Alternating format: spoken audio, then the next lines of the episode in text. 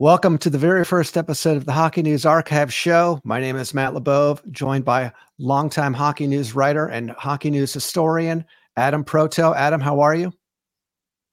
I'm great, Matt. Great to start this process and put together some material that people are going to enjoy. It is a process. It is a total process, as as the Canadians would say. Um, in case people have been living under a rock, which is plausible, there's a lot going on in the world. Hockey News has digitized all their old issues starting from 1846. So you can go on and get anything. It's not free, but why don't you talk about that, Adam, and kind of the efforts that you've been spearheading with the staff over at the Hockey News uh, to tell people about what's going on? Sure. No, we're we're all excited at the Hockey News to, you know, finally have all the back issues available to everybody. You know, they used to all be stored, Matt, in just a series of leather bound books as was that the old uh, Will Will uh, from Saturday Night Live joke, the leather bound books, that type of stuff. So yeah. that's what we that's what we had, and I was always worried that you know if we ever had a, a fire or something that ever happened, we'd be in big trouble with you know keeping our history intact. So you know Graeme Roustan is uh, the Hockey News owner. He's he's invested a lot of money in making sure that the digitization process took place. Uh, it took maybe a little bit longer than than uh, we might have first projected, but it's all done now. And I think, as you can see and talk to, you know, the joy of of 76 plus years uh, at your fingertips is is in my mind well worth the subscription. I think that's you know that's what you're paying for, and not only do you get the regular editions of you know every new magazine, but you get access to every other one. So um, I'm really thrilled to see how it's kind of turned out, and I think the best is yet to come as we show fans through this show and talking to people that you know that have been in the hockey news, that have been on the hockey news cover, um, show people what a, a cultural institution it really is. Over 2,600 different cover stories, 2,600 issues, 156,000 stories over the 77 years of, of the hockey news. It's insane the amount of content uh, that is now available. Because I know a lot of people love doing the deep dive to you know look at an old draft preview from the 70s or prospects. I mean some of these uh, these annual issues are always uh, perennial favorites. And so i think it's going to be great for people who um, are pre-existing fans of the hockey news but also fans who are readers who have become recently more orientated. They can go back because it's a lot of fun to look back and see who were big in the 40s and 50s and 60s and also chart the evolution of of hockey and technology and helmets and the, all the changes that have gone on in hockey um, over the years. So um, our first our first episode, we are very mm-hmm. happy to have um, former NHL All Star defenseman and current Tampa Bay color analyst Brian Engblom, and also uh, hockey news correspondent for the Tampa Bay Lightning, Diandra Loux. She'll be joining us a little bit later on. So um, let's get into that shortly. But let want to talk about kind of as the early fifth of the season that we're all into right now. Who are some of the? I'm going to ask you a question. Sure. Pick three, whether it's a team or a player. Who are your biggest surprises so far?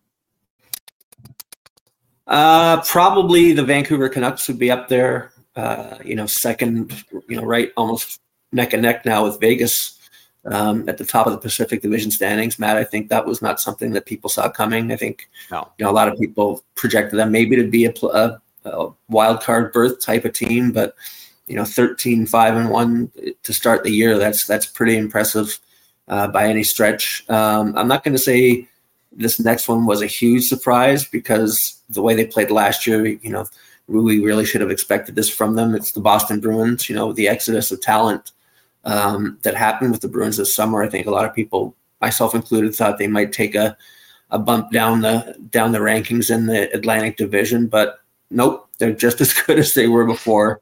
Uh, one regulation loss, one regulation loss in 17 games. I mean, that's that's amazing, and I think it speaks to their culture. It speaks to the you know the veterans that are still there.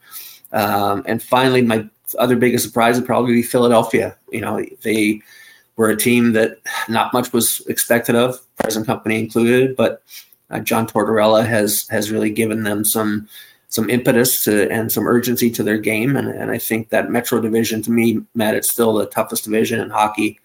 Um, you know, the Flyers also have have impressed people, I think, unknowingly, but the Flyers in particular uh, sorry, the Capitals also should be there, but the Flyers in in particular are just uh, really shocking. I think they've you know they've got a great goaltender in Carter Hart that some people might have thought uh, would be traded or still could be traded. That still might happen before the year's through. Um, but they're showing that they've you know getting some of their veterans back, Cam Atkinson uh, and some other players. You know they are maybe a little bit more formidable than people gave them credit for. I think it's the magic of an Italian, a strong Italian in Philadelphia. It's like Tortorella is like Rocky, and I think it's something about the city of brotherly love. He is galvanizing that fan base because last Perfect. year, I mean, obviously, it was his first season, but he inherited quite a mess, and uh, I think that they are on a better track than I think a lot of people projected them to be. And obviously, it's still early, but uh, they are, um, as they say in baseball, a tough out. Yeah, and I mean, 60 goals in 18 games. I mean, that's a pretty good offense. You know, Sean Couturier being back, you know, another big reason. But I agree. I think you know Tortorella and Philly's probably the perfect perfect match for each other in terms of you know being fiery and being emotional and and trying to galvanize your your team through that through that method. But um, you know, part of me still expects they'll drop off a little bit only because the rest of the division is so competitive. I mean, the New Jersey Devils starting off as poorly as they have, I don't know if that'll continue. Uh, the Hurricanes also struggling to a certain degree. Um, I don't know if that'll continue. So I think this cushion that the Flyers have given themselves, Mattis, is going to help them, you know, kind of sustain themselves down the road of a of a 82 game grind, and uh, and we'll see if that's enough to get them in. But you know, I think they're going to be until they actually do it, until they actually make the playoffs. Nobody's going to expect that they will. Well, we'll talk more when we have Scott Hartnell on. Uh, coming up next, our first guest will be NHL All Star defenseman for the Montreal Canadiens, Washington Capitals, LA Kings, Calgary Flames at the end, a now color analyst of the Tampa Bay Lightning, Brian Engblom. All right, we are joined by our very first guest, uh, Mr. Brian Engblom. Uh, it's a pleasure to have you with us. Um, I don't even know where to start, but we're going to start very simply. Let's take us back to Winnipeg as a kid. Um, who did you root for? I mean, obviously the Jets were not there at the time, and it was uh, you know a lot less teams than there are now. So, kind of tell us, kind of how you got into hockey, and and and who did you root for? Yeah, growing up in Winnipeg, uh, I had lots of time to skate outside. The, the, winter, winter, uh, the winters are pretty good in Winnipeg. Uh, it seems to me by mm, mid-November, to probably Valentine's Day. You could skate outside. There was a, a rink, an outdoor rink a block and a half from my house. Uh, so nice. it was great. So as soon as the ice was in, I was there every day after school. I think I started skating when I was two or three years old. My dad would take take me up there. Nice. Um, That's so I I did not I didn't even play indoors till I was nine. Um, I started playing house league at five, and so there just weren't that many arenas um, early on. So yeah, we were playing outside, and you know, for us kids, it wasn't it wasn't bad. We loved it. For right. the parents, the poor parents, that that that was ugly, because in January you get probably two weeks where it doesn't get above 25 below morning, noon, or night, and you know you're still playing at 25 below most of the time before they start thinking about canceling. Back then, we we played a lot when it was really cold. Some guys would be crying their eyes out because their toes are frozen and everything, and they're wearing their mom's gloves underneath their hockey gloves and everything. Is you know that's just the way it was, and in Winnipeg, but it was great. Loved it. So uh, sounds very similar to my upbringing here in San Fernando Valley. You know, freezing, drops below sixty degrees. Ooh, it was crazy. Uh, so you did the kind of unconventional route, uh, certainly more so back then, of a Canadian going to a U.S. college. Yeah. Uh, what was kind of the the the reasoning, the rationale of let's you know not do junior, let's go to college because it was you know I think back it was like Ken Dryden and a handful of other players, and so love to hear more about that.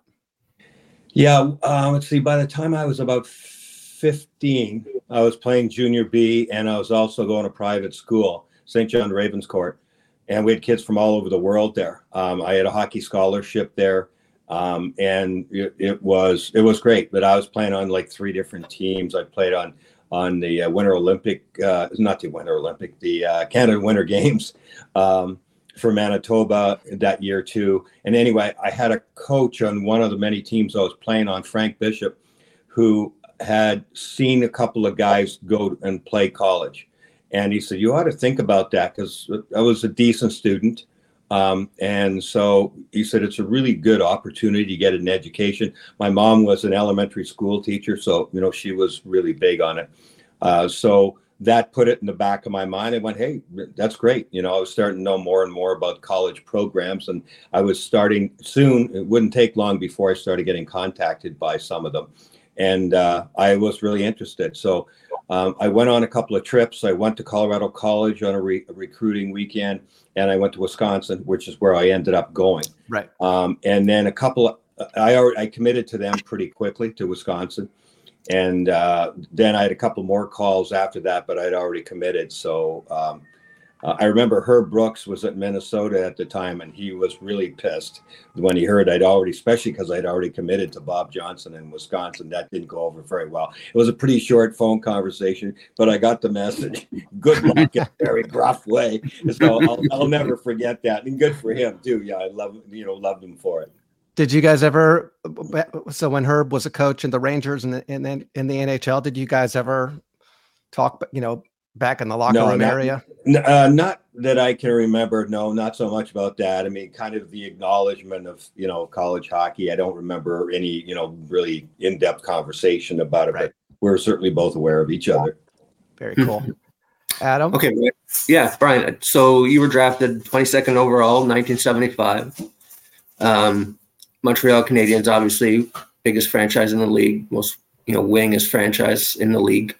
Um, I guess there's pressure obviously from being that high up of a, of a pick, but also going to a team that is the gold standard. Um, how did you deal with that pressure uh, as a kid? Uh, yeah, the the draft. Actually, I got drafted the year before by Winnipeg too. Twenty second overall to WHA too. That one shocked. I didn't even know until the next day.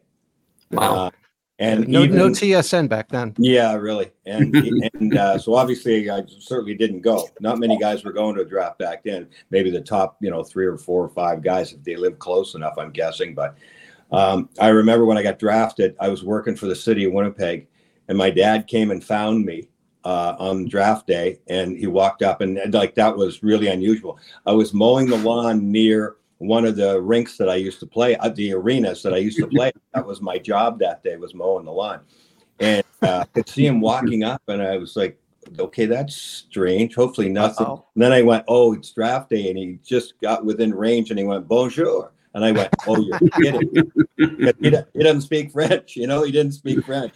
So I went, wow. He said, yeah, Montreal. I went, wow, interesting. So it was. Uh, yeah, your brain starts, you know, going a thousand miles an hour. It was my sophomore year, and I'm trying to decide. Art Kaminsky ended up being my agent, and he was he he was famous for having gone to school with Ken Dryden, represented Ken, and uh, started to have a couple of college guys. And he was he was smart because college was starting. I mean, teams in the NHL were starting to draft a lot of co- college guys, like more and more anyway, right. and not necessarily most of the guys. A lot of them were not coming out right away, you know, like it is today. Some mm-hmm. stay mm-hmm. another year, two, or three, depending on when they get drafted.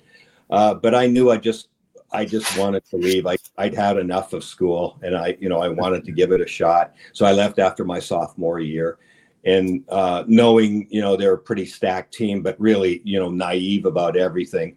Uh, should I have stayed another year in college? I, I've never really. Uh, some people have asked me that, and I went, you know what? I, I didn't really care. I was I was ready to leave, so I think it probably would have been, you know, a year like this, you know, in in college, both in school and and uh, on the ice. So I, you know, I'm glad I did what I did, and I ended up playing two years in in Nova Scotia because they were such a stacked team. That was the beginning of the four cups in a row for Montreal. Yeah, I want to. Well, I, I to ask you about, Sorry, sorry. My follow up question just for you was, you know, sometimes people see playing in the AHL as a, a, demotion, or you know, some players might look at that. But I mean, at that time, the AHL was, you know, a very good league, and and you know, was that necessary for you to kind of build your your game as a professional? Yeah, yeah, it was.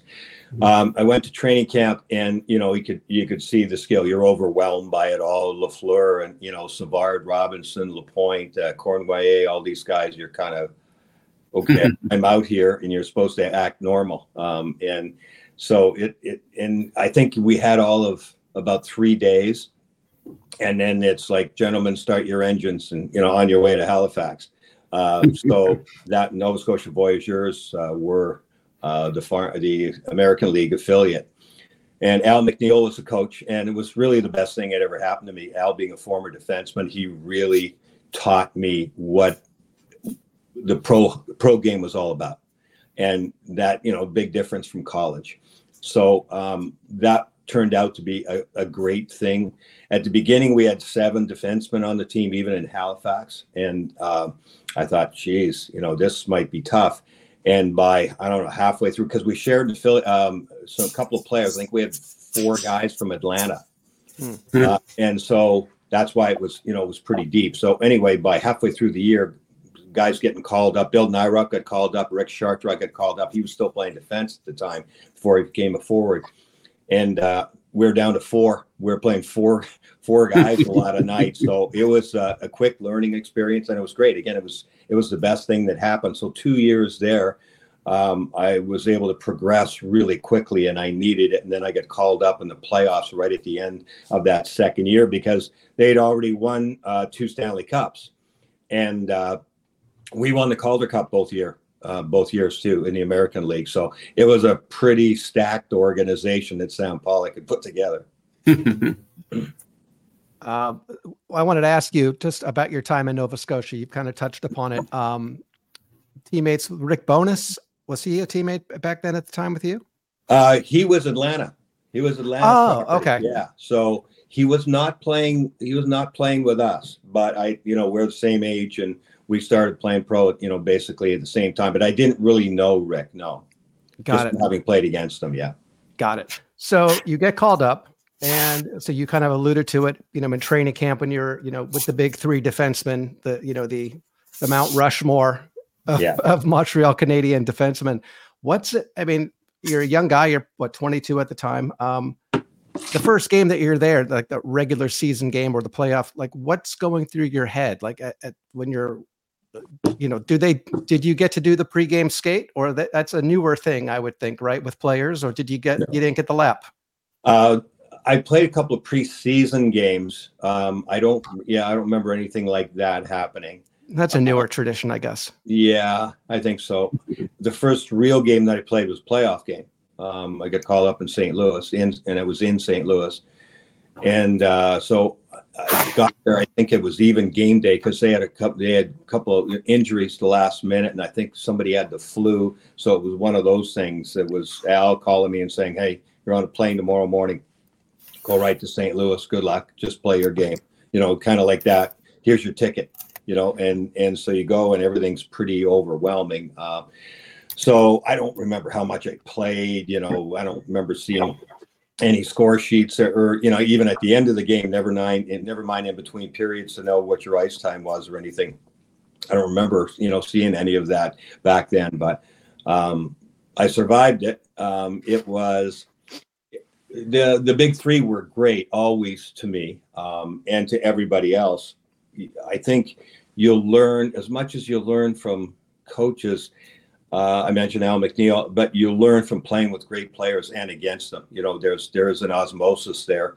Uh, right. And when it's Savard, Robinson, to the point, it's pretty darn good. Larry, in particular, was really good to me, um, and you know we're still you know good friends to this day. And uh, I used to go to his house and listen to Steve Martin tapes, and we'd laugh our, our rear ends off there. But you know, that's one of the things off off the ice that was great. Um, but he he was particularly good. But on the ice, you you just saw what they did and how they handled themselves, uh, and you know that was a, a, a huge, uh, huge lesson and a huge help playing with those guys and the pressures of playing in the Montreal market must have been. I mean, and again, this is the era before social media and and uh, cell phones and things like that. But the pressure still must have been uh, inordinate, and you know, especially in comparison to playing in Los Angeles or some of the other places um, in you know untraditional hockey markets. You want to Love to Yeah. hear a little bit about that. people people today especially don't really get that they, they don't understand unless from, they're from montreal in that era. And our guys um, it wasn't make the playoffs it was win the cup. Right. and so uh, and that was it. You know and boston and the islanders were the next two best teams. There were probably you know maybe four teams each year that you go yeah those are the four that you know the injuries and whatever um, you know who's who's going to win.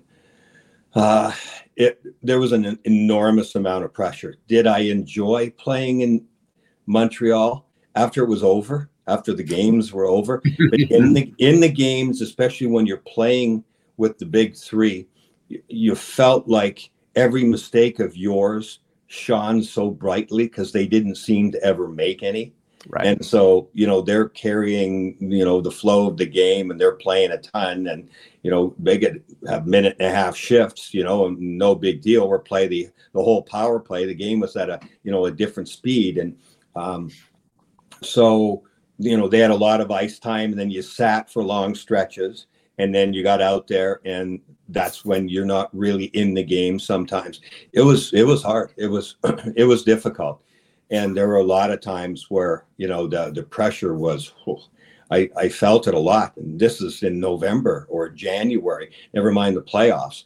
So you know by my third year where i was you know part of the team from start to finish uh, and still you know scratched you know in, in the press box uh, uh, a lot and that was really frustrating and difficult too because guys that I played with and against in college and even in the Manitoba Junior League before before I uh, you know went to college. Uh, Paul Baxter was my partner for the Winnipeg Monarchs. You know he was playing the WHA. Cam Connor was you know a big deal out of Flin Flon and, and signed you know for a lot of money. Played in you know Phoenix and then I forget where else in the WHA. So all these things are going on, and and I'm looking and going you know, I'm still, this is my third year, and yeah, we've won two Calder Cups, and yeah, I'm on a great team, but you, you, I wanted to play. You know, I wanted to to have a chance to develop the NHL faster. But you know, when you look back at it now, you know, there are a lot of guys who would certainly uh, gladly change um, spots with me. You know, having been on a couple of Cup teams, my name's on the Cup twice. So, but I can say I played on three cup teams because I played in the playoffs that first year, but I didn't Mhm. qualify to get my name on the cup and two Calder Cups. So, four championships in the first four years pro wasn't bad. I thought, hey, this is the way it's going to be. This is great. Do you wear the rings? Yeah. Do you ever wear the, all the rings on your fingers just to walk around the house? Uh, no, I have, I have, so I have the two two rings from the years. I they didn't give me a ring from that first year. Uh, the first time I was with them, but yeah, um, oh yeah, I, I rather it's it's funny you say that. I don't have it with me on this road trip. I'm in Chicago right now. Um, I didn't just happen to put it on, but most of the time in, in the winter, I, I do wear, excuse me, I do wear one or the other. And As you that's the should. thing, that's the thing about ours compared to you know today's rings, which are gorgeous, no doubt, but ours are much smaller, and our guys we we wear them. How often do you see the players these days that have been recent championship winners? How many guys wear their rings because they're gigantic? Gaudy, pretty gaudy. And so you know, our, we we wear them uh, quite a bit, so it's a great thing. I want to Just talk about. Oh, Sorry. go. Sorry, Matt. I- just a quick wanna- question. I've, uh, Yeah. we're talking over each other. First time, first time show kinks. I want to talk about Bunny Larocque just because it's one of the best names ever in hockey, and Adam and I are big fans of the film Slapshot, like everyone is. Was he kind of the Denny Lemieux of the of the Canadiens? Like, was he the crazy backup goalie? Um, any quick anecdotes about Bunny? Bunny was was very quiet, and he knew you know he was playing behind uh, Ken Dryden, Yeah. who was you know the, the best goalie uh, year after year, or right up there, right in the Vezina conversation. Kenny was the first to say that uh, you know the team was so good and had the puck so much he didn't see a lot of rubber a lot of nights, and that's for sure.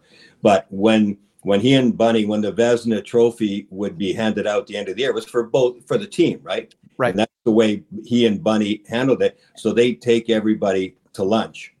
Um, and uh, that was always the big thing. Oh, Kenny's buying lunch. That's what we would say, right? And Kenny was pretty frugal with his money, so we like to give him a, a hard time. And when That's why it was Kenny- lunch, not dinner. I mean, gosh. yeah, Kenny's buying lunch, so we all win. But back to Bunny for a moment. So it was difficult for him, and I'm sure he felt like you know what I was talking about a few minutes later. You, you just you, you want to play, and eventually he he did move on. Um, the one thing I will tell you is the '79 Cup Finals against the Rangers. Uh, we lose game one, and uh, I talked to Phil Esposito, of course, you know, is in Tampa Bay. You know, he does radio, right? So we don't talk about this a whole lot, but he told me this a few years ago. He was playing for the Rangers at the time. So they win game one, and there's two days in between uh, games. And he said he told the management, "We got to go back to New York. We can't stay here in Montreal. Guys will be in the bars and whatever, and you know, thinking we're winning the cup already. We got to go home." And they said, "No, no, we're going to stay." So anyway, whatever they did, they did. I don't know, but we didn't play very well in game one. Montreal, we lost, and Kenny didn't play very well. So we come in for game two, and Bunny's playing, and all of us were going, "Oh." Nothing against Bunny, but it was Ken Dryden, right? Mhm. So Scotty was getting our attention for sure. And then Bunny, when Bunny played, he would you like don't talk to him, don't talk to him. You know, he'd be off on his own. He'd be in the back room a lot, uh, and then just come out, put his stuff on, and let's go. In the warm up, I still remember looking across. Risebrough moves in. We're you know lined up on the blue line, taking shots and whatever.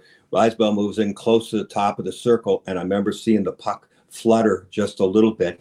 Takes a slap shot, goes from his blade and hits Bunny right between the eyes. He's down and out. I think he was unconscious for Oh a few God. seconds. So he's finally going to play in the Stanley Cup Finals in Game Two, and Oh. now he's out.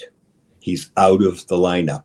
And Risebrough feels terrible. Now we're all skating around. And Phil Espo told me, he said, I don't, you know what? I kind of remember that, but he said, I didn't kind of really realize it probably because Dryden ended up being in the net and they were used to playing Dryden. But this is what was happening with us. So I go in the room and uh, I was one of the earlier guys off the ice after the warm up after Bunny got hurt. And I look, I go in the room and I look around and it's a mess. There's everywhere. And we used to have this is be, before Gatorade, you know, it was like water and glasses of soda, you know, paper cups full of soda and whatever. I drank, you know, Pepsi in between periods, you know, that's Healthy. what we did. Yeah. Well, Bunny came in and lost his mind because I said, What the hell happened here? There's soda dripping down the walls, and there's tape and everything all over the floor, and it's literally dripping down the walls. And I went to our trainer, Eddie Palchak. I said, Eddie, what the hell? He went, Oh my God, Bunny lost his mind. This was his chance. And he said he just came in, and the table in the middle uh, of our locker room, he just went, "Ah," and he went and started just throwing glasses full of stuff and tape and everything against the wall. And when I heard the story, you know, it made me feel even worse for him because, you know, it was his chance and it was gone. And then he was in the back room just laying down on his back. Oh. When he let the doctors talk to him. Like he went later, but that was it. So that was Oh, it was horrible for him. And then, you know, Stanley Cup final was game two. You've lost game one. All this is going on. And, you know, you got to play. And we won. We, Wow. we won. That was that was about as big a pressure situation as uh, I think anybody could appreciate the Stanley Cup finals. And we, and we, we won the game. I don't remember the score, but we won. wow. Well, Wow. just just to follow up on your Montreal days, Brian. I mean, you did play there most of your career, the majority of your time in Montreal. Right. Um, and all of us that have been there know what a you know what a great jewel it is. But can you talk about you know maybe what separates Montreal from the other markets and maybe how you adjusted after leaving there? Um, it's still really special for me to go back there, Adam. I, you know, I, I love that city. Uh, it just, uh, it's true what they say when you play on a championship team, it never leaves you. You know, we are, we're, we're all, we're friends for life. And Mhm. uh, the city is just so special. And I get that feeling. I mean, I love just walking up and down St. Catherine Street, you know, when, when I'm there and doing the games, of course, in the Bell Center, which looks so much like the Forum.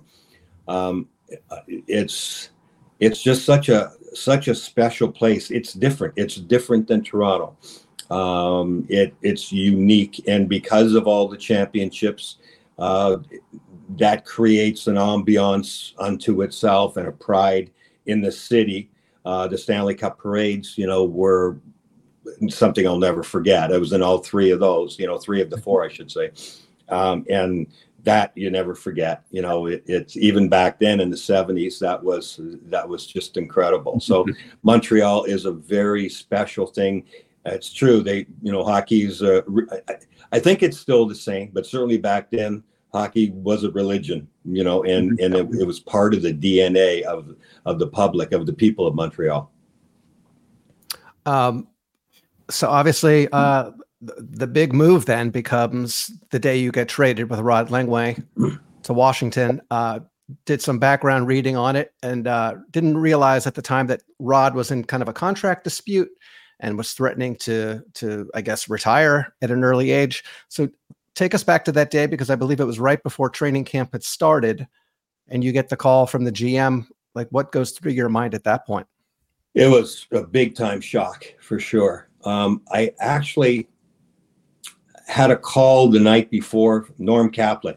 Norm Kaplan became my agent. He was a Montreal guy. He and Art Kaminsky were buddies, and I said I started with Art. They sort of traded some, you know, the Canadian side and the American side. So when guys get traded, you end up dealing sometimes with the other one. Anyway. Norm became my agent, and he got he got wind of the trade, and so he called me the night before, and he went, "This looks like it's going to happen." He said, "I don't know all the parts, but I know." you're in on it. David Poile was the GM of Washington. Right. And behind the scenes, you know, I guess David had said to Norm, look, if, if, if one, one, or two of these guys don't want to come, um, it was Doug Jarvis and uh, Craig Laughlin were also in on the deal for Rick Green and Ryan Walter. That was the right. deal. And so David had said to him, it was David's first deal. So he's doing a big deal here. You know, he had been an assistant, but he's the GM in Washington uh, if these guys don't really want to come, you know, can you kind of uh, find out? That's you know, looking back on it, I think that's how the conversation must have gone. Wow. So I went, I was stunned, and I went, uh, well, you know what? If if that's the way it's supposed to be, then that's the way it's supposed to be. So okay, you know, and because going back to what I'd said before, you know, I, I, there were times where I wanted to leave and go play somewhere else because I wanted to play. Well, part of me saying, "Well, you got your wish," you know? and I was playing regularly, you know, and, and, I was, you know, way bigger part of the team by the time this had happened. Um, and so I, you know, I uh, I'd already been, you know, that year I'd been second team All Star, you know, at the end of the year. So mm-hmm. uh, I went, okay, you know, if that's the way it's supposed to be. Um, and it, it, was it was a great experience. And quietly, to Rod uh, to Rod's favor, yeah, it was about income taxes. Quebec was unreal at the time. I forget where we were paying, but it was like 60% or 62% total. And plus, he was American. He was, you know, so he's paying US taxes and he's from New Hampshire and he's from Boston. He, you know, anyway. But born so in Taiwan. Had, but I didn't even in, know. Yeah. And we were good friends, but he kept it very quiet. You know, that's the way these things should be. So I guess he went to the management and went, no, nothing against you guys, but I want to make some money too. So can I go? And so that's where it started. And from what I heard later on, it was uh, Ryan Walter and Rod Langway. And those were the two guys, and all the rest happened along the way. Wow. Well, Brian, I mean, you've, you've been an outstanding broadcaster for quite some time now. You're Tampa Bay Lightning feature and, and cornerstone. And um, I guess I'm just curious for you when you made that adjustment to broadcasting, uh, what was what was the hardest part of that that uh, move? Uh, well, first of all, after I I I had to have surgery on my neck, so I quit playing earlier than I otherwise would like to have. I'd like to have played another three, four years if I could have, mm-hmm. but I had I had uh, fusion on my neck and I was done. Especially back then, um, they said no. You know, with insurance companies, the teams, they were like, uh, uh sorry, you, you can't play anymore. So I went, okay. And I kind of, I had a couple of jobs uh, in the real world uh, for a couple of years. and I really, uh, I really missed the game. And so uh, I was living in LA because uh, I kept my house there because I played for the Kings for a short time. And even though I got traded away, I was back pretty quick because of an injury. And so um, they had done simulcast for years, but they were going to split it up. And I heard that through the grapevine. And so they would have two teams of broadcasters. So I called and went, uh, radio, Jimmy Fox, who was still there, was yep. going to do TV. And I knew that. Um, and so I said, radio are you looking for a guy on radio i'm i'm your guy and so they they took me so that was 91 90 91 I, I think and so i did four years of radio with uh, nick Nickson, who was terrific to me um, and i learned to talk about the game on radio which which is great uh, and then 1993 is the first year of espn2 it first came on the air and so I get a call out of the blue saying, "How would you like to come on audition for you know some TV games?" And I literally was like, "Okay, sure." so they flew me out to Bristol all the way from LA, and uh, the late Tom Mees. I sat down on a monitor with him, with some bosses literally leaning over a counter and watching us. And I'm like, this is making me nervous. And, and I was on a monitor about as big as my iPad right now. And it was a game. And I said, look, this is a Chicago Detroit game. I still remember from, you know, from last season. And I said, look, I, they didn't tell me who, you know, was or what game or whatever. I said, I can't remember all the numbers and everything, you know. And they said, well, wait, wait, don't worry about that. Don't worry, it's okay. We just, you know, want you to talk and whatever. And I'm thinking, well, that's easy for you because that's part of what I do, right? just going, well, so and so did this and that player, uh, whatever. And the recognition's not going to be there because this was end of August, I think. and so anyway, so I do it with Tom. Tom was great to me. I didn't do a stand up or anything. That's all we did was put the headset on, talk about this game for I don't know, maybe 10 minutes. And then he said, "Okay, thank you very much." And I remember going home thinking, "Yeah, I'm not doing TV anytime soon." No.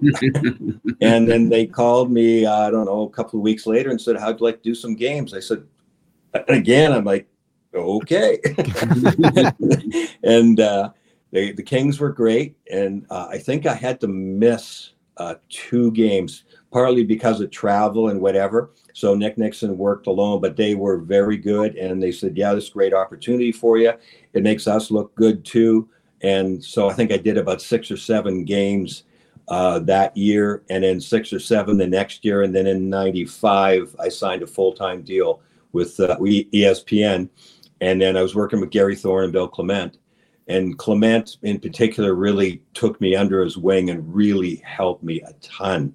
And I mean, because I I died a few times in the air, believe me. Oh, I had, I had some I had some stumbling times where things. I remember a monitor wasn't actually working when they threw down to me and I looked at a black monitor and I'm trying to remember what I was going to say.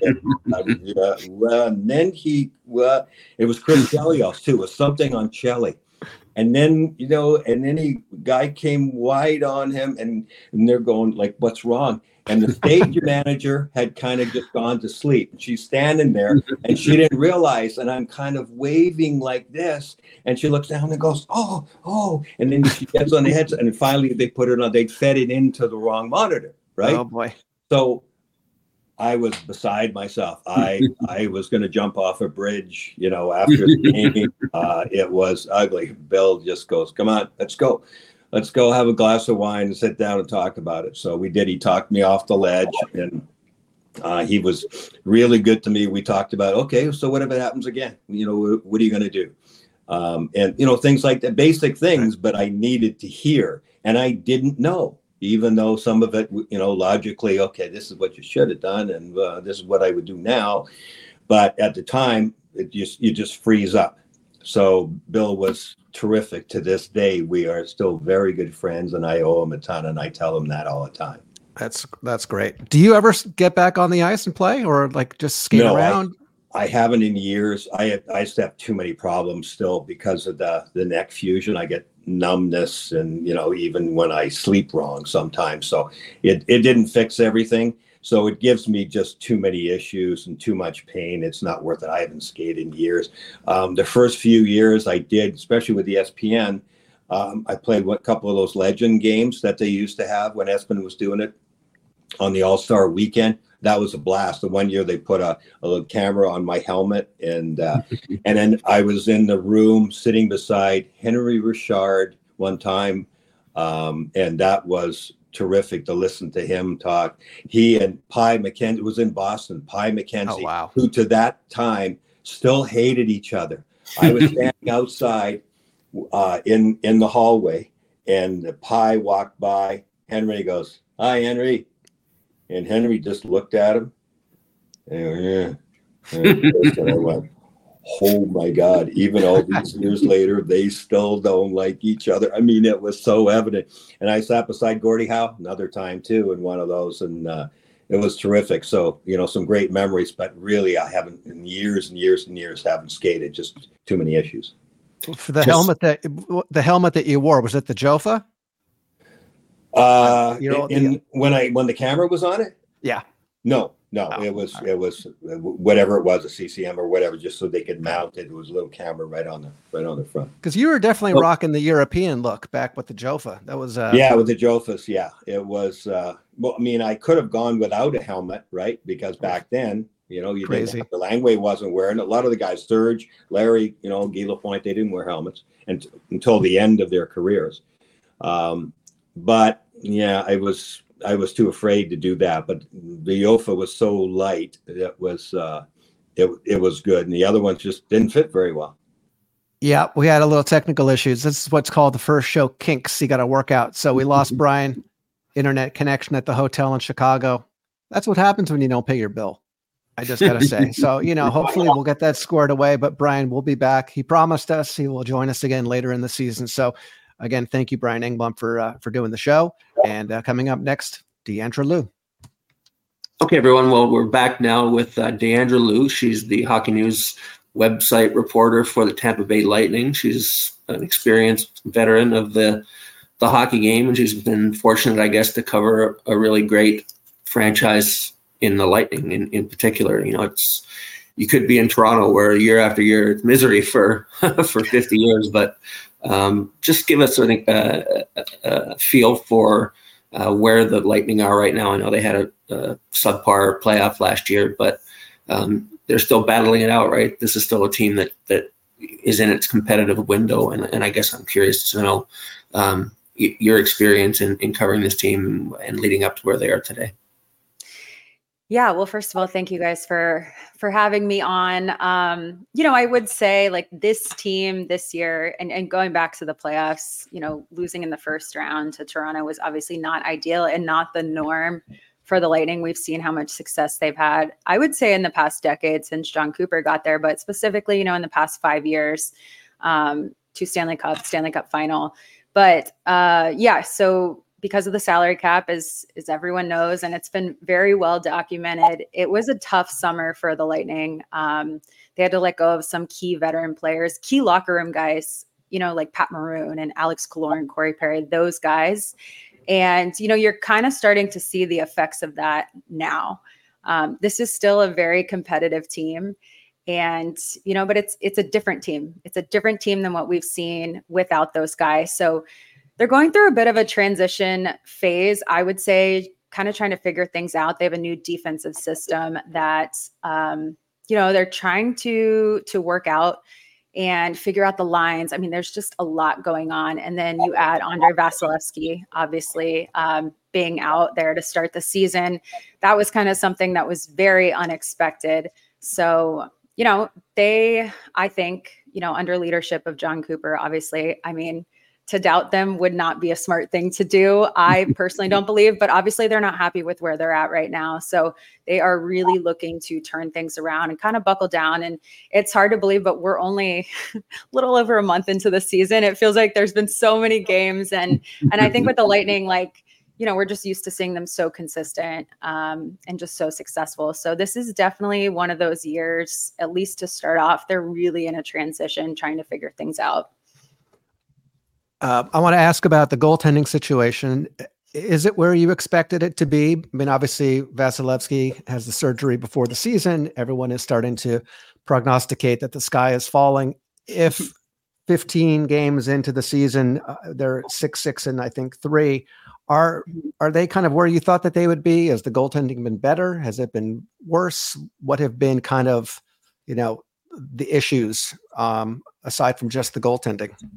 Yeah, well, I think obviously when you have you know a guy like Andrei Vasilevskiy, he was he was on the ice uh, for the beginning of training camp. We spoke to him, and you know he was really excited. He said he felt healthy, um, and then we found out that he was having back surgery. Well, obviously, you know, there's a little bit of panic there. That's a that's a really big deal. He's pretty much the the backbone of this team and and has been the key to their success. So, um, you know, nobody really knew what to expect with Jonas. Um, obviously, that's a huge opportunity that he had to step into with not a lot of NHL experience, but I think overall everyone's been pretty surprised. Um, you know, obviously the Lightning did their research and they kind of knew they're they're known for developing players um, and bringing out the best in them, but Jonas has not been the issue with this team. A lot of the issues stem from how they're playing in front of the net. So, um, you know, maybe Vasilevskiy when he does come back in, you know, he might be able to change a little bit of what's going on, but most of most of their issues go all the way back to the defense. It's not really because of goaltending. And Jonas has really stepped up and he's played almost every single game uh, since Vasilevskiy's been out. And we do see Vasi's taking shots. He's he's practicing again, and, and we got to speak to him this week. And you know, it's kind of looking looking like he'll be back depending on how his body responds around Thanksgiving. Between Thanksgiving and December 1st is is what they're looking at right now. That'll be exactly eight weeks. Um, but yeah, I mean, goaltending, I, I really, to to be really honest, that's really not the issue with the Lightning right now. Well, an- another one, another issue that I do want to talk to you about kind of sprouted up at the end of training camp when Steven Stamkos talked about his contractual status. Didn't really seem happy and maybe a little bit frustrated at the lack of movement uh, on the cap front, but or on the salary cap front and the contract front. But is this, you know, is is uh, Julien BriseBois is this part of the cap crunch for him that he's got to balance everything going forward, and he's not going to be able to make everybody happy. As you say, he's already lost Killorn and, and Maroon and Ondrej Palat, and you know, it just seems like, yeah, and that's what that's what happens. The you know the, the cap just kind of whittles away at you bit by bit. But is that is that I guess, issue with Stamkos, has that really reared its head since then, or has he been able to kind of put it aside and just give it? You know, um, well, it's funny that you mentioned McDonagh because that's been a big topic the past few days here in Tampa, just with local media and radio. Um, because losing McDonagh was a huge deal. And, and looking back, you know, they haven't really recovered defensively mm-hmm. since losing McDonagh. And that's just kind of a fact. It's kind of obvious at this point. But, um, you know, you really sit back and you look at what happens when you lose leaders like McDonagh or, God forbid, Steven Stamkos. When I look at it now, I could not imagine Steven Stamkos retiring in another jersey other than a lightning jersey. But yeah i mean the reality is right now and he was very very frustrated. I, I happen to be standing right next to him when he was he was asked that question. He didn't bring it up. He was asked i think that was maybe like the third question he was asked uh, on media day. And we were all pretty you know surprised to hear that there were no conversations. He's such a pillar on this team and he's still producing at a high level. Um, and so i think yeah, I mean, it it is the reality that, you know, hopefully the the cap is expected to go up, which will help a little bit. But um, you know, the reality is, yeah, I mean, there's guys that are sitting here. I would have expected Stamkos to have a contract extension re- ready to go, and they really don't know where they're going to be at the end of of the year. And and we've seen it, like we've seen it play out with injuries and lines shifting and it's this year this season is kind of a test to see like who fits where and to me, it's it's an obvious choice that Stamkos will stay, but um, I guess that is the kind of the reality we we didn't expect to see. I was very surprised to hear, and it's not really like Stamkos to show obvious frustration like that. He's very even keel guy, um, kind of takes things and and you know he he's not one to throw anybody under the bus or anything like that. So the fact that he did vocalize that to me was a really big deal and and kind of a sign. So Um, I wanted to ask about Tanner Jeannot. Has he settled in? I think you know last year, I think the Lightning gave up five draft picks yeah. for for him, and uh, then he got hurt, didn't finish the season. How has he? How has his play been? Yeah, I mean Tanner is totally different player than what we saw. Obviously, he came in at the trade deadline. Uh, was dealing with a pretty brutal injury there right before the playoffs. So we didn't really get to see a lot of him. For him, I think, you know, every time we speak to him, he's really focused on just being a better teammate and and really learning the system and that's where his focus is but he does bring a lot of physicality to the game.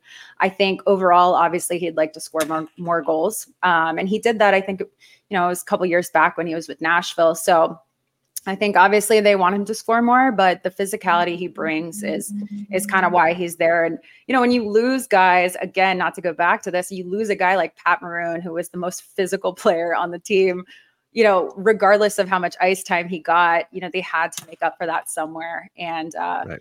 you know, that's kind of where Tanner Jeannot steps in. And, and we see it, you know, when he stands up to guys and they will look, they'll look the other way. Um, so that's kind of his role in the team right now. But, but he's physical and he's trying to get better and, and he wants to score more. And that's kind of where he's at. But um, seems way more comfortable this season, comfortable in the locker room, uh, comfortable in the city, you know, so he, he's kind of finding his way.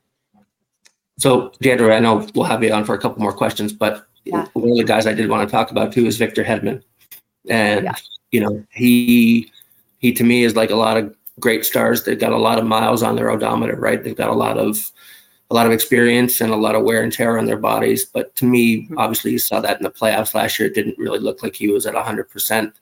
Um, but this year, how do you see him uh, playing, and how do you how do you think he will change? you know, maybe having less, you know, less hockey to, to play last summer, he'll he'll be a little fresher, right? Yeah, no, I think, um, and he is still producing at a high level. Um, Victor Hedman is such a leader on this team, and it was actually really refreshing. I will say too, during training camp, he was really excited this year, and you know he's not used to having a long off season, and uh, he got a lot of time to rest, a lot of time to rehab, and he was really excited about some of the younger players that were coming in and just the new energy that they had. And um, I've actually really got to see him step up even more as a leader. And, you know, he kind of vocalized, and I think it was when Toronto was here a couple weeks ago. Um, just the importance of like he and Stamkos and the, those guys that have been there for a while, especially with the loss of so many veterans. And, and Alex Killorn would have been right in there as well. But um, it was just really important to him to stand up and lead, especially when they're kind of going through a little bit of a transition.